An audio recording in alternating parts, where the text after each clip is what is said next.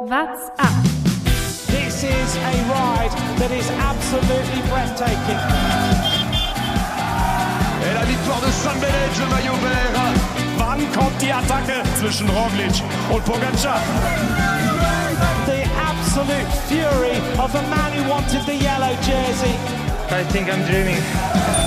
Tour Funk, la dose quotidienne du Tour de France. Wir hatten ihn schon abgeschrieben.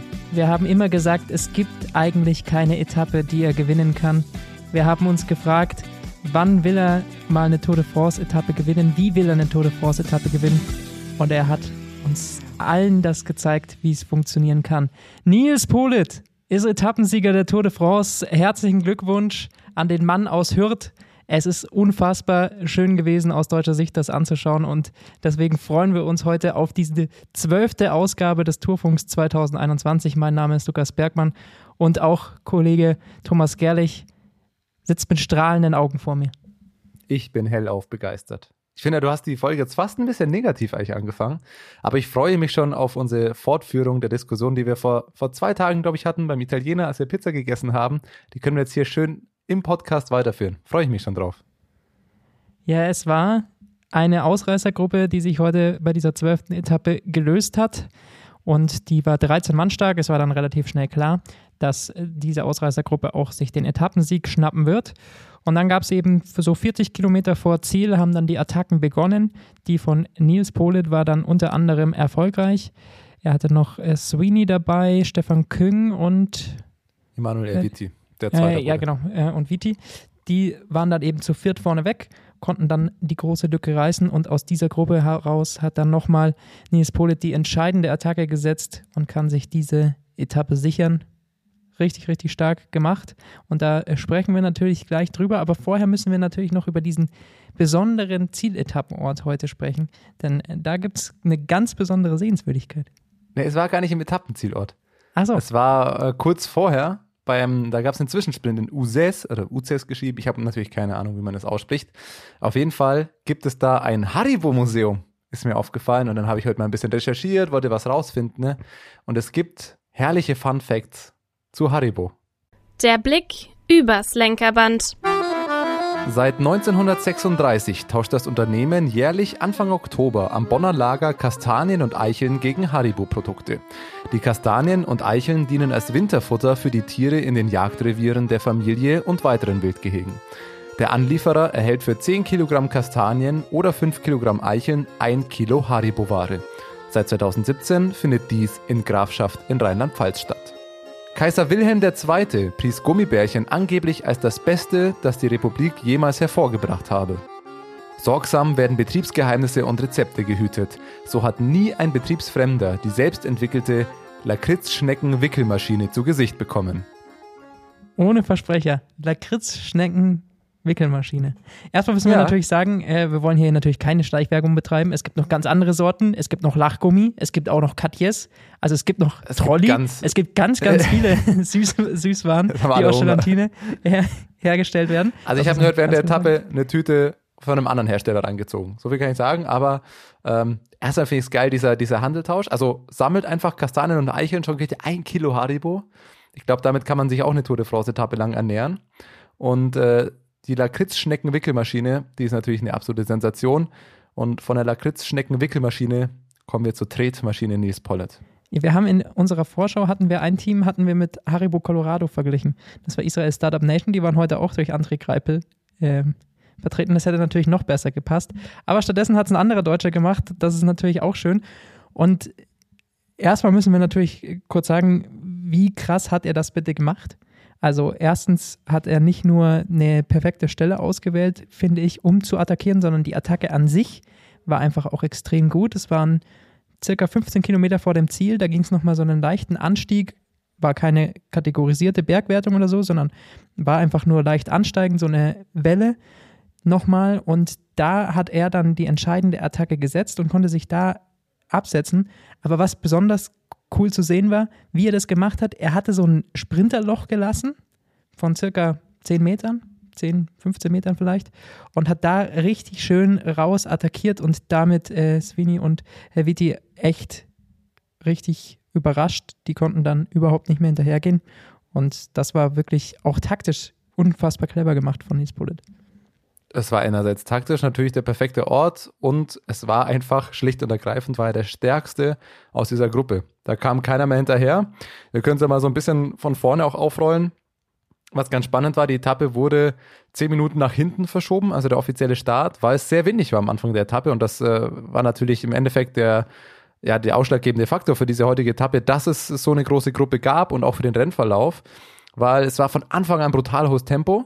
Alle haben richtig Gas gegeben und wir hatten eigentlich nach äh, drei Kilometern oder gefühlt sofort hatten wir drei äh, Windstaffeln quasi. Also es gab drei Gruppen ähm, alle GC-Fahrer waren vorne, aber auch hinten waren noch ein paar ganz gute Fahrer. Unter anderem dachte ich schon, okay, könnte das vielleicht zum Faktor werden, Michael Murkoff in der ganz letzten Gruppe, also einer der wichtigsten Männer für Mark äh, Cavendish, wenn es zum Massenspind gekommen wäre. Und dann hat sich aus der ersten Gruppe in dieser, dieser drei Windstaffeln eben dann diese Spitzengruppe, weil irgendwann wurde Tempo das ein bisschen rausgenommen, es war nicht mehr ganz umkämpft und dann hat sich diese Spitzengruppe ja gelöst und letztlich wurde dann hinten aus diesen drei Gruppen beschlossen, gut, die nehmen jetzt raus, weil nahezu jedes Team hatte vorne wen drin, vor allem alle Teams, die hätten Nachführarbeit leisten können bis müssen, also ähm, die wichtigsten wahrscheinlich, die Koenig hatte Jules alle Flieb drin, deswegen mussten die schon mal nicht mitmachen. Bora musste kein Tempo machen. Alle hatten eigentlich vorne wen drin. Die einzigen, die hätten da was machen wollen, wenn sie auf einen, wenn sie irgendwas hätten reißen und mehr Alpe ziehen, aber dafür war die Gruppe vorne zu stark. Deswegen war eigentlich sehr, sehr früh klar, dass der Sieger aus dieser Gruppe kommen wird. Und die Gruppe hat es namhaft ja auch wirklich in sich. Also wir hatten ja ähm, einige gute Tretmaschinen, die man sie einfach so nennen will, drin. Zum Beispiel Nies Pollitt, aber da waren ja auch noch Stefan Küng, da war noch Julien Alaphilippe drin, Brent van Moor war noch drin, äh, Luca Meskec, André Greipel. Also es war einfach eine... Bisecker. Davon Bissecker, genau, Bissecker war auch noch vergessen. dabei, absolut, absolut. Ähm, Connor Swift, Adwell Bossenhagen, also es war einfach eine so starke Gruppe, dass du gemerkt hast, wenn die jetzt schön durchziehen und die haben sich abgewechselt, dann sind die sofort weg. Und dann ist eigentlich nur noch die Frage, wann attackiert wer, weil keiner an der Greipel in den Massensprint fahren will. Das war ja eigentlich relativ früh klar.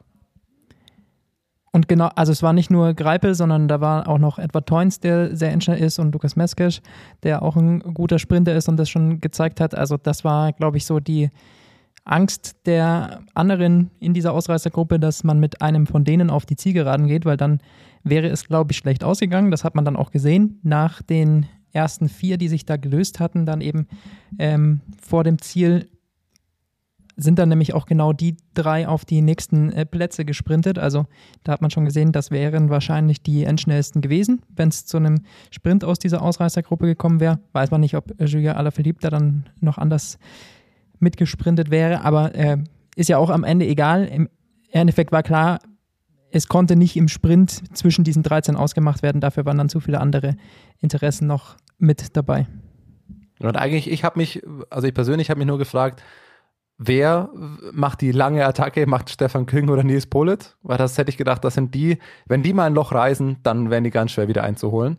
Und ähm, dann war es ja 40 Kilometer vor Schluss, hat Nils Polit dann das Attackenfestival quasi eröffnet. Äh, und dann ist ja, glaube ich, diese letztlich dann diese Vierergruppe entstanden, dass es dann ja Küng, Harry Sweeney, Erwitti und Polit noch waren, dass sie nur noch zu viert waren. Weil die Gruppe dahinter kam dann nicht mehr ganz mit. Auch Julien Alaphilippe konnte da nicht mehr mitgehen, musste bestimmt den letzten Tagen auch schon ein bisschen Tribut zollen, wo die anderen Kollegen vorne wahrscheinlich deutlich ausgeruhter waren. Und die Gruppe ist dann bis zu diesem letzten Anstieg da gefahren. Du hast richtig gesagt, es war kein kategorisierter Berg, aber es waren schon ja, vier Kilometer mit drei Prozent. Also das ist so, so eine leichte Steigung, ähm, die die aber ohne Probleme drüber gehen konnten. Ne? Und dann hat Nils Bullet die Attacke gesetzt und ist da einfach durchgerauscht. Er hatte sofort das Loch. Er hat dann getreten, was das Zeug hält. Und du hast gesehen, selbst Sweeney und Erwitti, die haben sich hinten noch gut zusammengetan und haben noch alles gegeben, aber hatten letztlich auch wirklich keine Chance mehr, da irgendwie mit Bullet mitzukommen. Er war heute definitiv einfach der Stärkste und ja, es ist heute einiges bei ihm zusammengelaufen, nicht nur die Konstellation in dieser Ausreißergruppe und diese Möglichkeit, dann eben da über diesen Hügel nochmal wegzuziehen, einfach dann auch ein Profil, das ihm am Ende durchaus gelegen hat, mit dieser Möglichkeit eben da eine Lücke zu reißen und danach ähm, dann schön flach die Tretmaschine auszupacken. Das kann er ja auch, das hat er auch schon oft genug bewiesen, sondern ich glaube, es hatte auch ein bisschen mit den Umständen zu tun, die vor der Etappe bei Bora Hans Grohe ähm, noch bei rauskamen und dass, dass äh, Peter Sagan raus ist. Er hat Knieprobleme, hat sich von dieser Tour de France verabschiedet. Für ihn natürlich eine bittere Geschichte. Aber das hat dann auch, glaube ich, so ein bisschen die Tür geöffnet für Nils Polet, denn das wäre schon auch so eine Etappe gewesen, wo dann vielleicht äh, Bora irgendwas probiert hätte nochmal äh, hinten raus oder mit, mit dieser Windstaffel vielleicht dann versucht hätte, irgendwie ähm, das Feld auseinanderzureißen. Von dem her war da für ihn halt Feuer frei, weil was hat Bora sonst auf dieser Etappe? Ähm, hat er sonst keine anderen Karten und deswegen haben sie dann jetzt Bullet vorne reingeschickt. Absolut. Das waren im Endeffekt die ausschlaggebenden Faktoren, der Wind und der Ausstieg von Peter Sagan, sonst wäre der Rennverlauf vermutlich sehr anders gewesen, beziehungsweise auch die Taktik von Bora. Und dann können wir ja doch an der Stelle unsere Bora-Diskussion von, von der Pizzeria vom Montag weiterführen. Wir hatten das Thema, dass wir haben uns gefragt, ob wir zu, ob wir aus deutscher Sicht ein bisschen zu nett oder zu gönn, also dass wir zu wenig kritisch mit Bora vielleicht umgehen, weil man ja sagen muss, sie haben schon immer ein gutes Team und sie haben super Fahrer, aber auch jetzt diese Tour, klar, du hast Keldermann ähm, im GC gut platziert aktuell, aber ansonsten springt beim Team gefühlt, was die, was die Möglichkeiten angeht, fast ein bisschen zu wenig raus. Du hattest jetzt lange mal Sagan, der es richten musste. Und wenn Sagan eben nicht da ist, dann kam da wenig was und wir hatten die Frage, gut, sehen wir vielleicht die Fahrer, die Bora hat, ein bisschen zu stark an. Also jetzt geht es nicht um GC und Emanuel Buchmann und gewinnt er die Tour und was auch immer, sondern mehr die, diese, diese Diskussion, genau, so Leute wie Nils Polit, klar, den Speichermann, er ist ein saustarker Fahrer, aber du hast dann angemerkt, und das ist ja faktisch auch richtig, woher nimmt man das eigentlich, dass Nils Polit ein Weltklasse-Fahrer ist? Er ist einmal bei Paris-Roubaix Zweiter geworden, klar, das ist eins der größten Rennen der Welt, aber er hat böse gesagt, hat er auch noch nie wirklich was erreicht. Nur um deswegen war die Frage. Kurz einzuordnen, wir reden hier wirklich von, von dieser absoluten Weltklasse. Und bei Tour-Etappensiegen geht es eben dann um die absolute Weltklasse, weil wenn man sich die Tour-Etappensieger der letzten Jahre gerade anschaut, dann sind es einfach immer extrem große Namen, die auch Eintagesrennen gewonnen haben, die schon mal im GC irgendwo vorne waren. Also das sind ist wirklich immer die Creme de la Creme bei der Tour de France. Und das Auch meine ich Jahr. gehört Nils, po also Nils Polit ist ein sehr, sehr guter Fahrer. Er ist auf jeden Fall einer der besten deutschen Fahrer, das ist überhaupt keine Frage. Klar. Und das ist riesig, was der bisher schon geleistet hat. Zweiter bei Paris-Nizza ist auch riesig. Die Frage ist nur immer, ähm, Paris äh, bei Paris-Roubaix, wird er als zu äh, krass manchmal noch, noch eingeschätzt, weil er dann eben doch oft das Nachsehen hat. Und es war heute in Anführungsstrichen erst sein zweiter Profisieg. Also gewonnen hatte er bisher einmal bei der Deutschlandtour und sonst noch nichts. Und jetzt sind wir aber bei einer anderen äh, Argumentationsgrundlage, wenn wir über Nils Polit sprechen. Das hebt ihn jetzt einfach in ganz andere Sphären. Ähm, ist dann immer die Frage nach den Umständen und so weiter. Aber bisher war er einfach noch, noch kein Siegfahrer. Jetzt zählt er da sicherlich dazu. Er hatte oft Pech auch, gerade diesen Frühjahr, wo er sich ja mit äh, Bora Hansgrohe zum ersten Mal mit äh, dass er bei Bora Hansgrohe sich wirklich auf die Klassiker-Saison äh, richtig vorbereiten konnte und wäre in, eigentlich im Frühjahr dann vor allem die Flandern-Rundfahrt und so gefahren. Da war dann allerdings Bora in Quarantäne, durfte nicht mitfahren. Das war ja diese blöde Geschichte. Also da hatte Nils Pullet auch ein bisschen Pech, dass die Rennen, die ihm gelegen hätten, dieses Jahr dann alle ausgefallen sind, beziehungsweise verschoben. Also Flandern also ist er mitgefahren. Flandern ist er mitgefahren? Ja, also ich, ich sehe es nämlich, aber ich habe es auch gar nicht mehr ganz auf dem Schirm. Welches Rennen war das? Ich glaube, das war dieses kurz vor Flandern oder war es Gent-Welvegem, glaube ich. Das war es, wo sie nicht starten konnten. Also ich äh, berufe mich jetzt auch natürlich nur auf die heilige Bibel Pro Cycling Stats. Ähm, da steht das DNS bei äh, Saxo Bank Classic und bei Gent-Welvegem drin. Und bei Flandern ist er dann mitgefahren und ist 22. geworden. Das ist so ein bisschen, er hat ja auch gute, gute Ergebnisse eingefahren. König Brüssel-Kohn ist er siebter, Omlopet Newsblatt ist er zehnter geworden.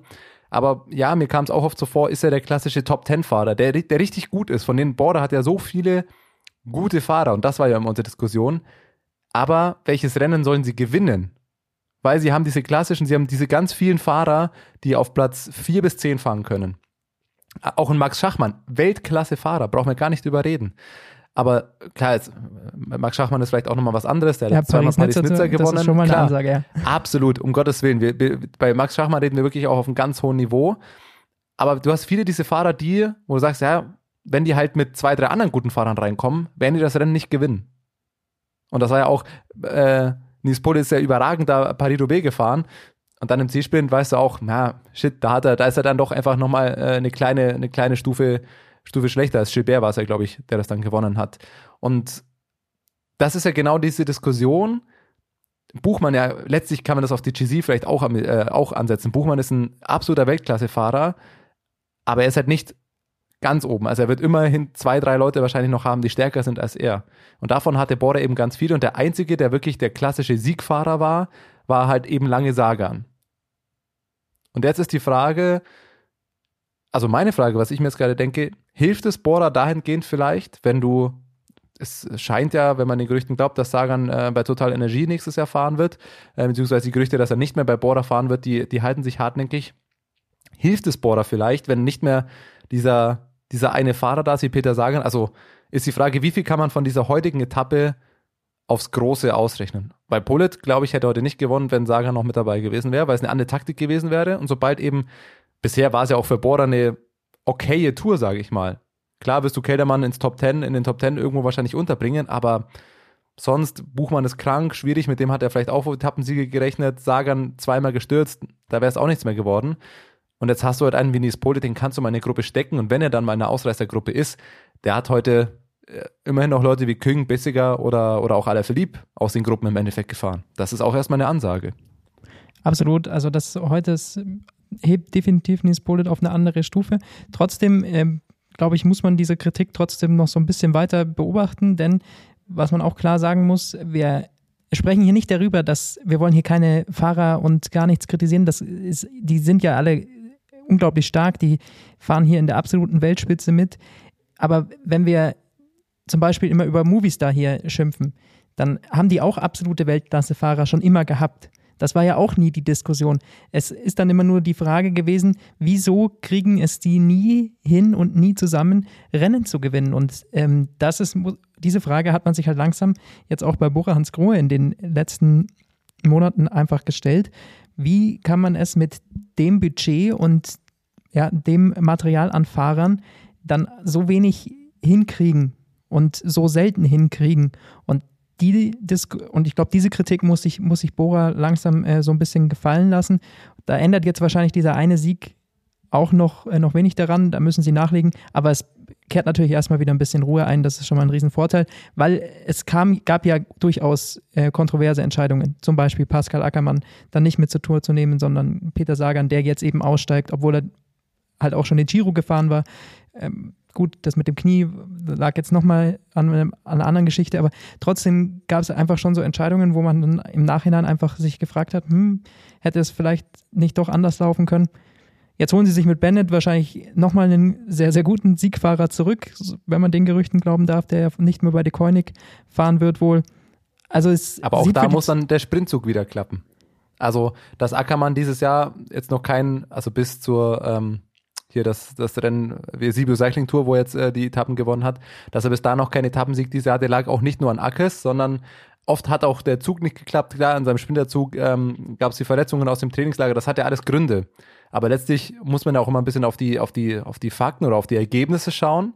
Ja, es gibt immer diese Floskel, Sportart XY ist ein Ergebnissport. Ja, welcher Sport ist kein Ergebnissport? Aber jetzt muss man erstmal sagen, ist es für Bora mit der heutigen Etappe schon mal eine jetzt gute Tour de France, weil sie haben den Etappensieg. Das muss man einfach sagen. Es geht viel darum, wer schafft den Etappensieg. Wir haben, wenn wir zum Beispiel aufs andere deutsche Team schauen, DSM, da läuft es dieses Jahr bei weitem noch nicht so gut wie letztes Jahr und es wird für die sehr, sehr schwierig, einen Etappensieg zu holen. Und Bora hätte man am Ende nämlich genau das sagen können. Ja, Keldermann wird Platz 7, jetzt sagen wir mal Beispiel, und kein Etappensieg. Dann ist das zu wenig äh, für dieses, die, die Möglichkeiten und die, die Ansprüche, die Bora Hans Grohe hat.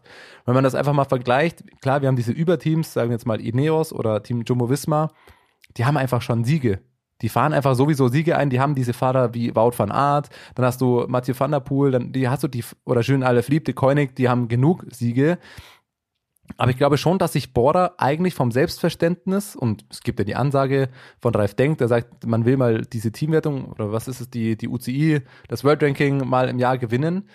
Und wenn du den Anspruch hast, dann musst du halt, sag ich mal, auf Platz drei, vier hinter diesen Superteams äh, mal kommen. Und weiß nicht, die ersten Teams, die mir jetzt einfallen, die da auf dem Niveau sind, sagen wir jetzt mal Trek vielleicht oder Bahrain oder so, die hatten auch einfach schon Siege.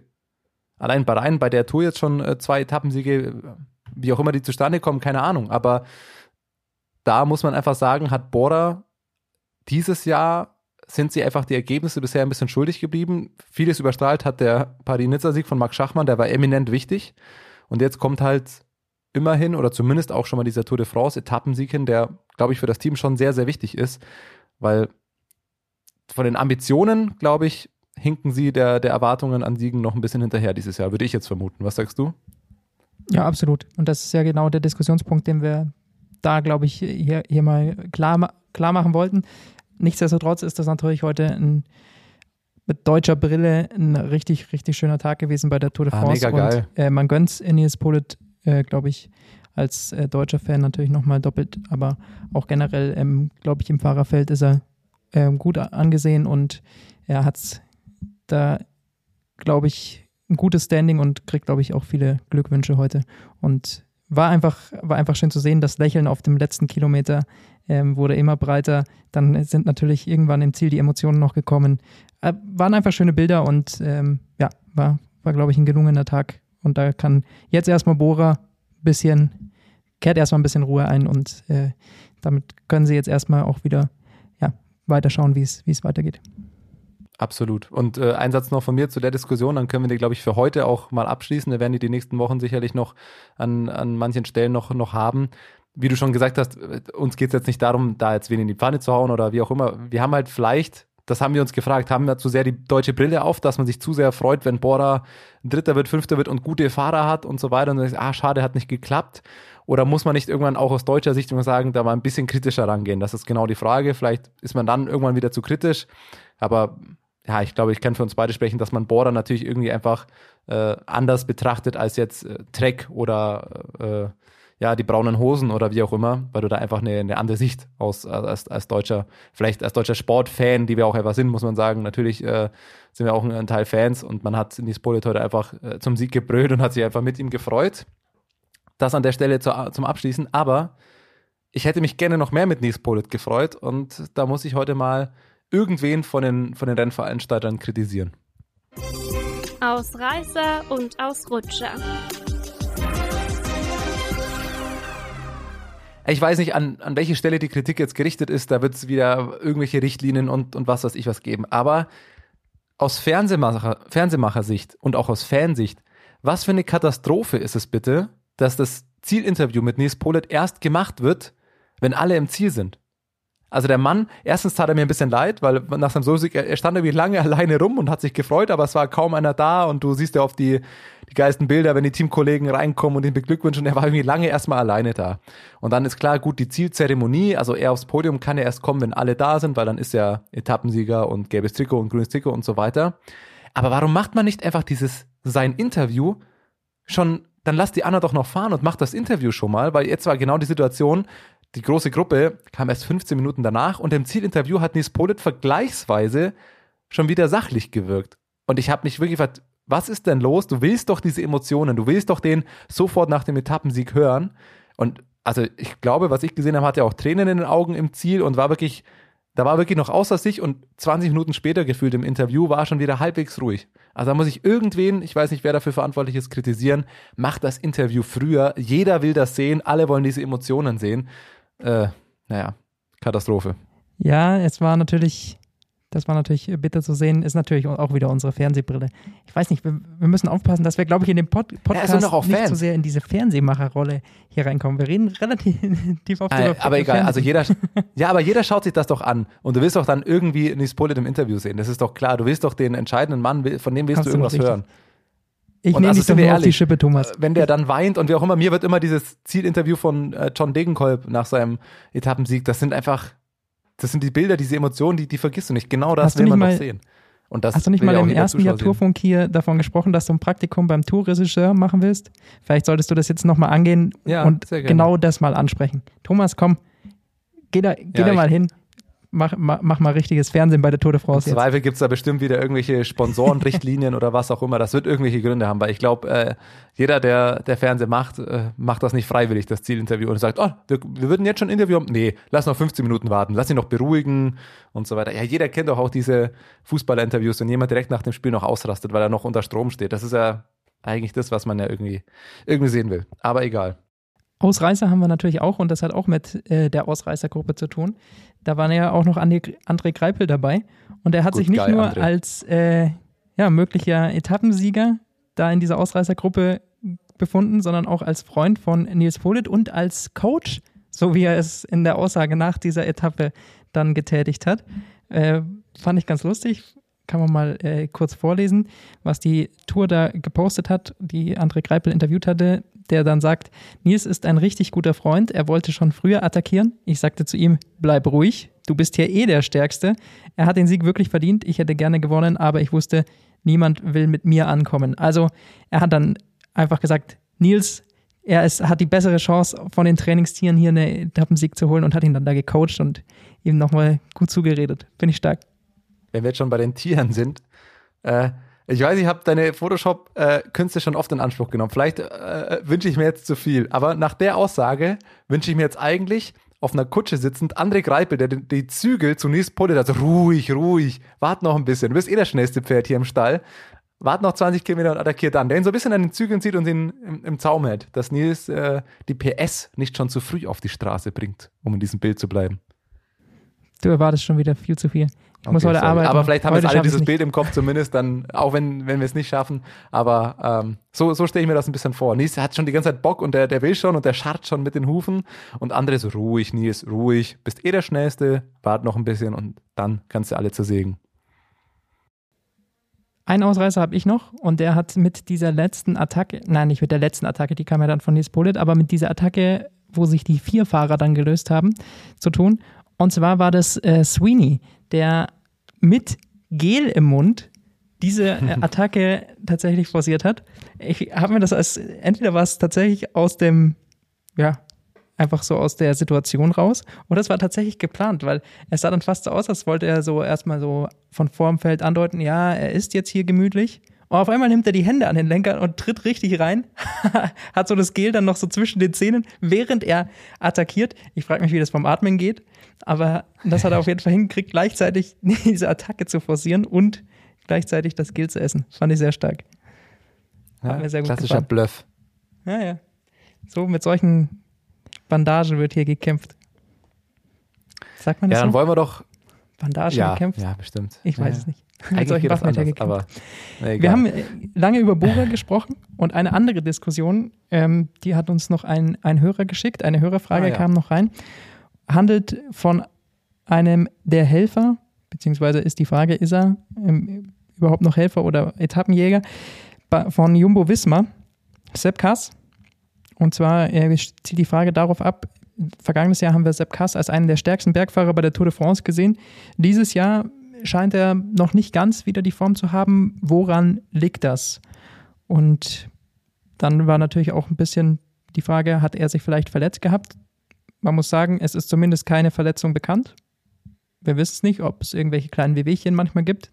Das, er ist äh, jetzt auch gestürzt, aber das erst vor ein, zwei Tagen, glaube ich, weil er, das war diese Zahl, der letzte Jumbo-Fahrer lange war, der noch nicht gestürzt ist und dann hat es auch ihn mal leicht erwischt. Genau, aber davor hat, war er ja schon in Ausreißergruppen und hat es eben dann nicht so hinbekommen, wie wir das vergangenes Jahr noch gesehen haben. Ich meine, da war er 15. im Gesamtklassement und war immer zum Schluss noch mit Primoz Roglic mit den GC-Fahrern unterwegs. Das also wollte das ich genau gerade sagen, um das einzuordnen. Bei den Bergankünften ähm, ist er wirklich mit Roglic ins Ziel gefahren. Also er war hier einmal, ähm, also äh, als sie äh, Angliru raufgefahren sind, ist er noch Sechster geworden. Ähm, und er ist dann halt immer noch vor Leuten wie Dan Martin oder, oder Wout Poels auch reingekommen. Und jetzt hatte ich hier gerade noch eine andere Etappe. War das die? Jetzt muss ich auch gerade schauen. Hier wurde er noch Achter. Also er ist häufig einfach noch vor mit Leuten mit Enric Mass und Leuten oder auch äh, teilweise vor, vor Richie Port und so weiter, der letztlich Dritter im Gesamtklassement wurde, ist er teilweise die Bergankünfte raufgefahren. Also der war letztes Jahr bei der Tour, war einfach, er war richtig stark. Jetzt glaube ich, habe ich gerade die Vuelta-Ergebnisse. Ich wollte gerade sagen, Angliru. Um das nochmal zu korrigieren, nehmen wir hier Col de la Lose, Sepp Kasse wird Vierter. Hinter Tadej Bukaja, vor Richie Port, vor Enric Maas, vor Mikel Landa, vor Adam Yates, vor Uran. Also der war letztes Jahr gefühlt dieser klassische Superhelfer, der eigentlich äh, im GC auch einfach noch mit angreifen könnte, wenn er, wenn er wollte, so ungefähr. Jetzt ist natürlich die Frage, woran liegt das, dass es dieses Jahr noch nicht so ganz funktioniert? Hat vielleicht mehrere Gründe. Also wenn man Seppkas reden hört, dann hat er sich im Winter auch aufs Zeitfahren spezialisiert. Das, da wollte er auf jeden Fall besser werden das heißt, die Tendenz, glaube ich, von Jumbo Wismar ist klar. Sie wollen Sepp Kass irgendwann auch mal zu einem Rundfahrertyp, glaube ich, machen, der hier im Gesamtklassement mithalten kann. Ist natürlich eben dann die Frage, manchmal kann so eine Trainingsumstellung, wenn man da an so einer Schwäche dann extrem arbeitet, kann zumindest dann Folgen haben, dass einfach man anders in die Saison geht. Ich glaube, ein zweiter Grund, den man auf jeden Fall nennen muss, ist, dass diese Saison ganz anders verläuft als die vergangene Saison. Also wir haben die Tour auf jeden Fall hier zwei Monate früher. Ähm, vergangenes Jahr war sie einfach erst in, im September und mit dieser ganzen Covid-Situation davor war der Trainingsplan natürlich ganz anders ausgerichtet. Dieses Jahr hatte Sepp Kass ähm, da sicherlich nochmal einen ganz anderen Plan. Da ist dann natürlich auch immer die Frage, wie der anschlägt. Und dann sind es natürlich aber auch einfach, er, ist 26. Klar, wir reden davon, dass noch jüngere Fahrer wie Pogacar hier die, die Tour dominieren und das auch schon vergangenes Jahr gehabt haben. Trotzdem mit 26 gehört man auf jeden Fall noch zu den jüngeren Fahrern im, im Feld, im Ausdauersport. Ist das einfach so, dass da erst Ende 20 so die, das volle Leistungspotenzial. Ja, frag mal nach sich, bei Tadej Pogacar. sich entwickelt, ja, da, da darf man gespannt sein. Oder bei Remco, also äh, das ändert sich vielleicht gerade so ein bisschen. Aber sagen aber wir mal so, generell ist es jetzt noch kein Zeichen, wenn man mal mit 26 dann vielleicht ein bisschen ein schlechteres Jahr hat. Da gibt es einfach Leistungsschwankungen von, von Jahr zu Jahr und ähm, von dem her glaube ich nicht, dass Sepp Kass für die Zukunft abzuschreiben ist, weil er jetzt vielleicht da ein bisschen schwächer ist und klar, man erwartet jetzt natürlich dann gleich wieder Großes, aber dann solche Formen zu bestätigen, ist dann eben auch nochmal einfach eine andere Sache. Ich glaube, es hat wirklich auch einfach damit zu tun, dass er durch sein sehr gutes letztes Jahr äh, seine, seine Ansprüche und seine Ziele auch einfach ein bisschen geändert hat. Er hatte dieses Jahr schon Rundfahrten, wo er als, als Kapitän dann quasi auch reingegangen ist. Also Tour de Romandie, Katalonien-Rundfahrt, auch UAI-Tour, ähm, letztlich auch bei der Dauphiné äh, war er ein Fahrer, er hatte nicht mehr diese klassische Helferrolle. Und haben wir nicht mit Felix Großschartner darüber gesprochen? Ich bin mir gerade nicht mehr sicher, aber dass genau so einer, bin ich gespannt, wie der, bei der Tour hat er jetzt natürlich wieder einen anderen Job, klar, aber ob, ob der den Sprung auch zum, zum Kapitän, also zum, zum, ja doch, zum Kapitän auch schafft. Weil letztes Jahr der beste Helfer, den du dir, den du dir wünschen konntest, gefühlt. Super mitgefahren, hätte auch GC fahren können. Und sobald du dann halt der Kapitän bist, für den gefahren wird und der dann auch abliefern muss, ist es sofort eine ganz andere Situation. Und das sind auch nicht immer nur Leistungsgründe. Da ist dann viel auch im Kopf, da ist viel mit Psyche, mit Druck, mit dem du umgehen musst. Ähm, und logischerweise, dass du auch anders trainierst, weil du einfach dann der bist, der vollenden muss. Aber ähm, da gebe ich dir recht, da müssen wir einfach noch mal ein, zwei Jahre warten. Ich glaube, dass er im Winter anders trainiert hat, einfach einen ganz anderen Aufbau hat und da wird eher die Frage sein, wie der in ein, zwei Jahren dann mal performt, ähm, als, als jetzt aktuell. Aber von seiner überragenden Form von letzten Jahr ist er auf jeden Fall weit weg und ich glaube auch, dass er jetzt nicht mehr viele Freiheiten bekommen wird, weil gerade durch den Ausfall von Toni Martin gestern braucht Jumbo, glaube ich, äh, jeden Helfer, den sie, den sie irgendwie haben. Ähm, vielleicht kann er der klassische Satellite Rider werden, der mal in Ausreißergruppen geschickt wird, um dann später noch zu helfen. Aber ich glaube, dass äh, Jumbo nicht mehr viele Fahrer abstellen wird, weil du mit Wingegaard einfach die Chance aufs, aufs Podium hat, hast. Und ähm, das wird ihr Ding sein. Aber da werden wir, denke ich, die bei den nächsten Bergetappen nochmal. Lass, mir noch, lass mir noch ja. eine Sache kurz dazu sagen. Er ist, hat auch äh, gesagt, dass er eigentlich ja auch geplant hat, äh, zur Vuelta zu fahren. Das wird er auch sicherlich tun, aber da wäre er eigentlich auch nochmal als heißer Kandidat eingeplant gewesen, vielleicht sogar als äh, GC-Fahrer. Jetzt hm. hat sich das natürlich. Jetzt nicht mehr. Äh, ja, genau, jetzt hat sich das natürlich geändert mit der Roglic-Situation. Jetzt wird Roglic ähm, da natürlich bei der Vuelta wohl als Kapitän an den Start gehen, aber vielleicht ist dementsprechend auch einfach sein Trainingsplan nochmal ein bisschen anders drauf ausgelegt. Klar, dass er bei der Tour schon fit ist, um helfen zu können, aber dass er seine absolute Peak, seinen absoluten Peak dann vielleicht erst zu älter hat. Also von dem her, das sind alles so Situationen, die da mit reinspielen. Wir wissen es nicht genau, wir stecken nicht drin. Ähm, wir sind leider nicht beim Team dabei, aber das ist so unsere Einschätzung, die wir, glaube ich, da von außen zu geben können und hoffen, dass damit die, die Frage äh, so einigermaßen beantwortet ist. Kommen wir nochmal kurz zurück zur heutigen Etappe. Wir sind euch natürlich auch noch Zahlen schuldig. Stravazen, qui pédale beaucoup, gagne.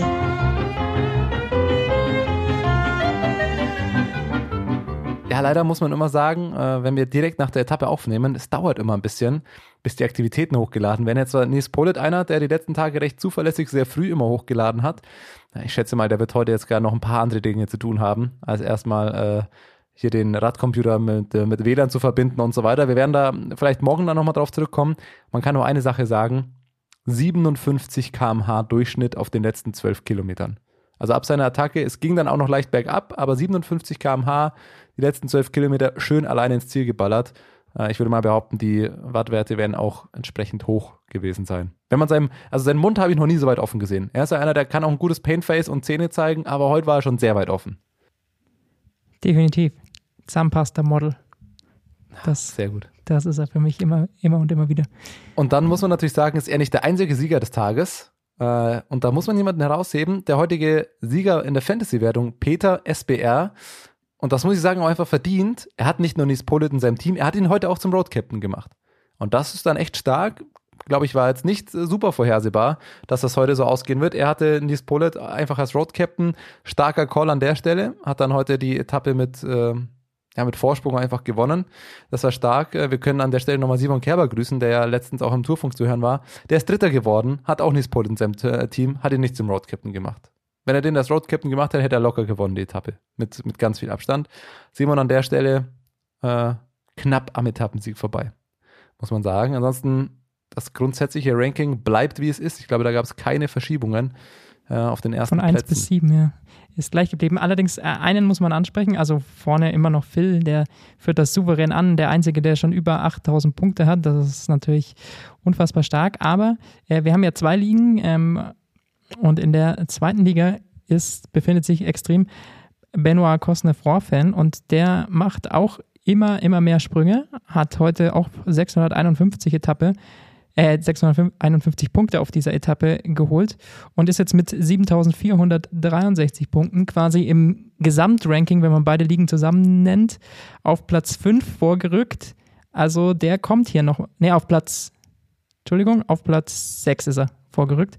Aber der kommt nochmal von hinten. Er, Im vergangenen Jahr hat er knapp gegen Jonas am Ende verloren. Vielleicht Das war legt der jetzt das, hier nochmal den, Showdown. den, den Zielspurt hin, um auch noch aufs Podest zu kommen. Also auf den Für den ist auf jeden Fall der- zu achten. Für den ist aber die beste Sache gewesen, dass unsere Liga schon, dass unsere äh, Hauptliga schon voll war und dass er in der anderen ist, weil er wird gefühlt in jeder dritten Etappe genannt.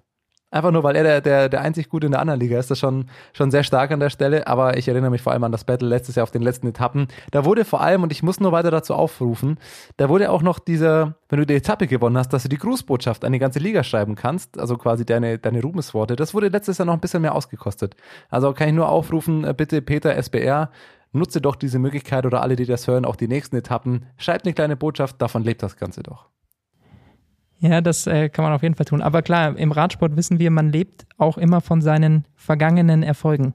Das ist im Ja. Radsport so und das Im ist auch Radsport im ist es Fantasy. extrem so. Und das ist auch im Fantasy-Radsport so. Von dem Ja. her er lebt er natürlich noch von dem zweiten Platz. Von, über Jonas wird nicht so viel gesprochen, obwohl er Titelverteidiger ist. Der ist äh, weit abgeschlagen. Aber gut. Hi. Lass uns auf ist die morgige. Etappe schauen, denn ähm, es geht natürlich weiter mit der nächsten Chance für die Sprinter, nachdem sie heute vertan wurde. Vielleicht auch bewusst nach dieser schweren Mont Ventoux-Etappe gestern. Alles ein bisschen äh, ruhiger angegangen.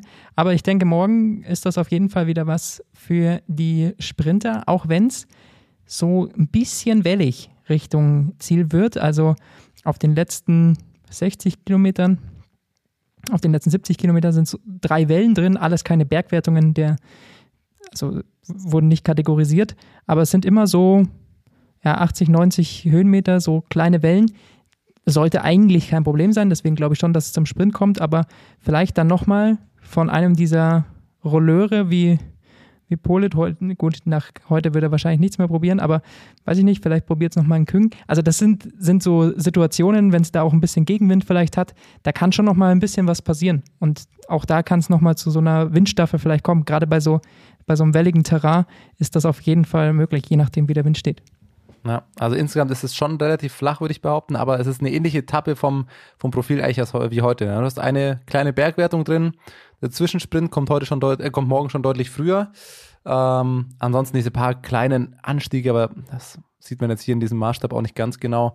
Ähm, man muss aber dazu sagen, dass es, ich habe gerade mal ein bisschen vorausgeschaut, die letzte oder also bis zur 19. Etappe ist die letzte klassische Sprinter-Etappe. Das muss man einfach dazu sagen, weil danach, ähm, wenn mal auf übermorgen schaue, da haben wir eine Etappe mit äh, fünf Bergwertungen insgesamt und dann kommen auch die ganz harten Bretter.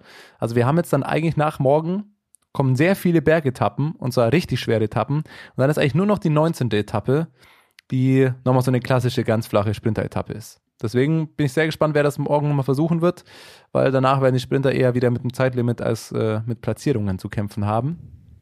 Ja, Eigentlich also würde ich es genauso wie gestern tippen. Favorit sollte wieder jemand wie, äh, wie Cav sein, wenn es zum Massensprint kommt. Wenn es allerdings wieder windig ist, du hast es schon angesprochen, dann kann es natürlich auch nochmal einen ganz anderen Rennverlauf nehmen. Dann ist Wout natürlich immer zu nennen. Warum? Vielleicht holt er sich da dann auch nochmal eine Etappe. Vielleicht hat er sich heute nochmal ausgeruht. Wenn es Windkanten gibt, dann hat bisher in den letzten Jahren eigentlich Baut immer sehr gut ausgesehen und dann auch die Etappen gewonnen. Also von dem her ist der dann auch wieder ein ganz, ganz heißer Tipp.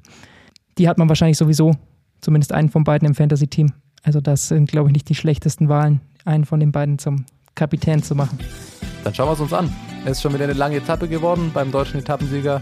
Ist das absolut angemessen. Schauen wir nochmal auf den Sprint oder auch Nicht-Sprint morgen, bevor es dann wieder in die Berge geht. What's up?